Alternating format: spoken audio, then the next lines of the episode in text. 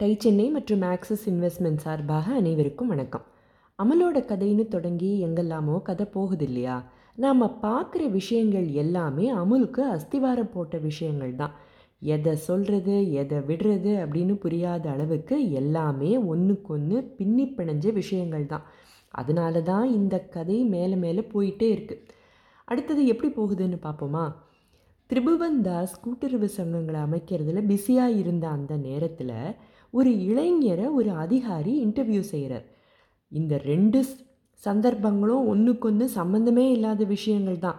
ஆனால் இந்த ரெண்டு இழைகளும் எப்படி சேருதுன்னு பார்ப்போம் அப்போது பிரிட்டிஷ் அரசாங்கம் ஒரு கல்வி திட்டத்தை அறிவிச்சிருந்தது இதன்படி நாட்டில் இருக்கிற மிகச்சிறந்த ஐநூறு என்ஜினியரிங் ஸ்டூடெண்ட்ஸை செலக்ட் பண்ணி தங்களோட செலவிலேயே மேற்படிப்புக்கு வெளிநாட்டுக்கு அனுப்பி வச்சது அரசாங்கம். தன்னோட மாமாவோட சிபார்சுனால கிடைச்ச வேலையை வேண்டான்னு சொல்லிட்டு தன் சொந்த திறமையினால் முன்னுக்கு வரணும்னு நினச்சார் இந்த இளைஞர். பிறந்தது கேரளா. படித்து வளர்ந்ததெல்லாம் கேரளா தான். ஆனால் ஒரு சில காலம் இவர் கோபிச்செட்டிப்பாளையத்தில் இருந்த வைரவிழா மேல்நிலை பள்ளியிலையும் படிச்சிருக்கார். அப்புறமா காலேஜ் ஆஃப் இன்ஜினியரிங் கிண்டியில் மெக்கானிக்கல் இன்ஜினியராக பட்டம் பெற்றிருக்கார். ஒரு நடுத்தர வர்க்கத்தை சேர்ந்த இவருக்கு இந்த கல்வி திட்டம் ஒரு பெரிய ஆப்பர்ச்சுனிட்டி அப்படின்னு நினச்சி தான் அப்ளை பண்ணினார். இன்டர்வியூக்கும் போனார். ஆனால் உதவித்தொகையோட அமெரிக்கா சென்று டெய்ரி இன்ஜினியரிங் பற்றி படிக்க செலக்ட் ஆயிட்டீங்க அப்படின்னு அந்த அதிகாரி சொன்னதும் அந்த இளைஞருக்கு ஒரே ஷாக் அவரோ மெக்கானிக்கல் இன்ஜினியர் அவரை போய் டெய்ரி இன்ஜினியரிங் படிக்க சொன்னால் தயங்கிக்கிட்டே அவர் அந்த அதிகாரிக்கிட்ட நான் மெட்டலர்ஜி இல்லை நியூரோ ஃபிசிக்ஸ் தான் மேலே படிக்கணும்னு விருப்பப்படுறேன் அப்படின்னு சொன்னாராம். உதவித்தொகை டெய்ரி இன்ஜினியரிங் படிக்க தான் இஷ்டம் இருந்தால் அக்செப்ட் பண்ணிக்கோங்க இல்லைன்னா சொல்லிடுங்க. வேறு யாருக்காவது இந்த ஆப்பர்ச்சுனிட்டியை கொடுத்துட்றோம் அப்படின்னு சொன்னாராம் அந்த அதிகாரி. பால் பண்ணைக்குள்ளேயே இதுவரை போகாத ஒருத்தரை பிடிச்சு அதில் ஸ்பெஷலைஸ் பண்ணோன்னா கடுப்பு வருமா இல்லையா?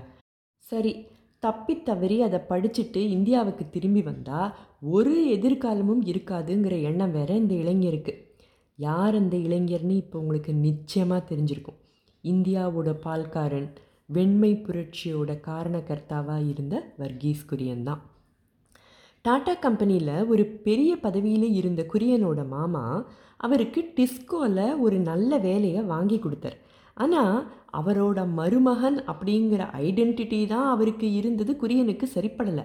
அதிலிருந்து தப்பிக்கிறதுக்காகவே டெய்ரி என்ஜினியரிங்காக இருந்தாலும் பரவாயில்ல விட்டா போதும்னு அமெரிக்காவுக்கு கிளம்பிட்டார். அரசாங்கம் ஒரே ஒரு நிபந்தனையை தான் விதிச்சாங்க. படிப்பு முடிச்சுட்டு இந்தியாவுக்கு திரும்பி வரணும். வந்துட்டு அரசாங்கம் கொடுக்குற வேலையை ஒத்துக்கணும் அப்படின்னு சொன்னாங்க. இதை ஒரு பெரிய விஷயமா அப்போ குரியன் நினைக்கல. அமெரிக்காவில் இவர் என்ன செஞ்சாருங்கிற விவரத்தை எல்லாம் பார்த்தா இது வர்கீஸ் குரியனோட கதையாக போயிடும். I too had a dream அவரோட சுயசரிதை ரொம்ப இன்ட்ரெஸ்டிங்காக இருக்கும். நேரம் கிடைக்கும்போது நிச்சயமாக படித்து பாருங்கள் சரியா? இப்போ நம்ம டாப்பிக்கு போகலாம். படிப்பை முடிச்சிட்டு இந்தியாவுக்கு ஆயிரத்தி தொள்ளாயிரத்தி நாற்பத்தி எட்டில் திரும்பி வந்தார். யூனியன் கார்பைடு நிறுவனத்தில் ஆயிரம் ரூபாய்க்கு சம்பளத்தில் அவருக்கு வேலையும் கிடைச்சிது. ஆயிரத்தி தொள்ளாயிரத்தி நாற்பத்தெட்டில் இது ஏகப்பட்ட பணம் தானே? அவர் அமெரிக்கா போகும்போது இங்கிருந்த பிரிட்டிஷ் அரசாங்கம் அப்போ இந்தியாவில் இல்லை. குரியன் அதனால் யாரும் கண்டுக்க மாட்டாங்க அப்படிங்கிற மனநிலையில் தான் இருந்தார். ஆனால் நடந்தது வேற. கொடுத்த வேலையை அக்செப்ட் பண்ணிக்கோங்க. இல்லை உங்கள் படிப்புக்கு செலவான முப்பதாயிரம் ரூபாயை கொடுத்துட்டு வேறு வேலைக்கு போங்க அப்படின்னு ஸ்ட்ரிக்டாக சொல்லிட்டாங்க இந்திய அரசாங்கம். எங்கே சார் வேலை அப்படின்னு கேட்டார் குரியன். ஆனந்தில் ஒரு அரசாங்க பால் பண்ணை இருக்குது அங்கே தான் உங்களை வேலைக்கு நியமிச்சிருக்கோம் அப்படின்னு அந்த அதிகாரி சொல்லியிருக்கார். குரியன் அதுவரை ஆனந்த் அப்படிங்கிற ஊரோட பேரை கேள்விப்பட்டது கூட இல்லை. இந்தியாவில் எந்த மூலையில் இருக்குன்னு கூட அவருக்கு தெரியாது. அது எல்லாத்துக்கும் மேலே அவருக்கு சம்பளம் என்ன தெரியுமா? இரநூத்தி எழுபத்தஞ்சு ரூபா. துள்ளி குதிச்சிட்டா வேலைக்கு போவர்.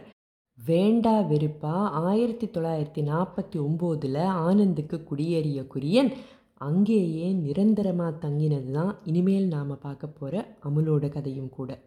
பிற்காலத்தில் குரியனை தேடி பல பெரிய பதவிகளும் பொறுப்புகளும் வந்தாலும் அவர் போட்ட ஒரே நிபந்தனை என்ன தெரியுமா?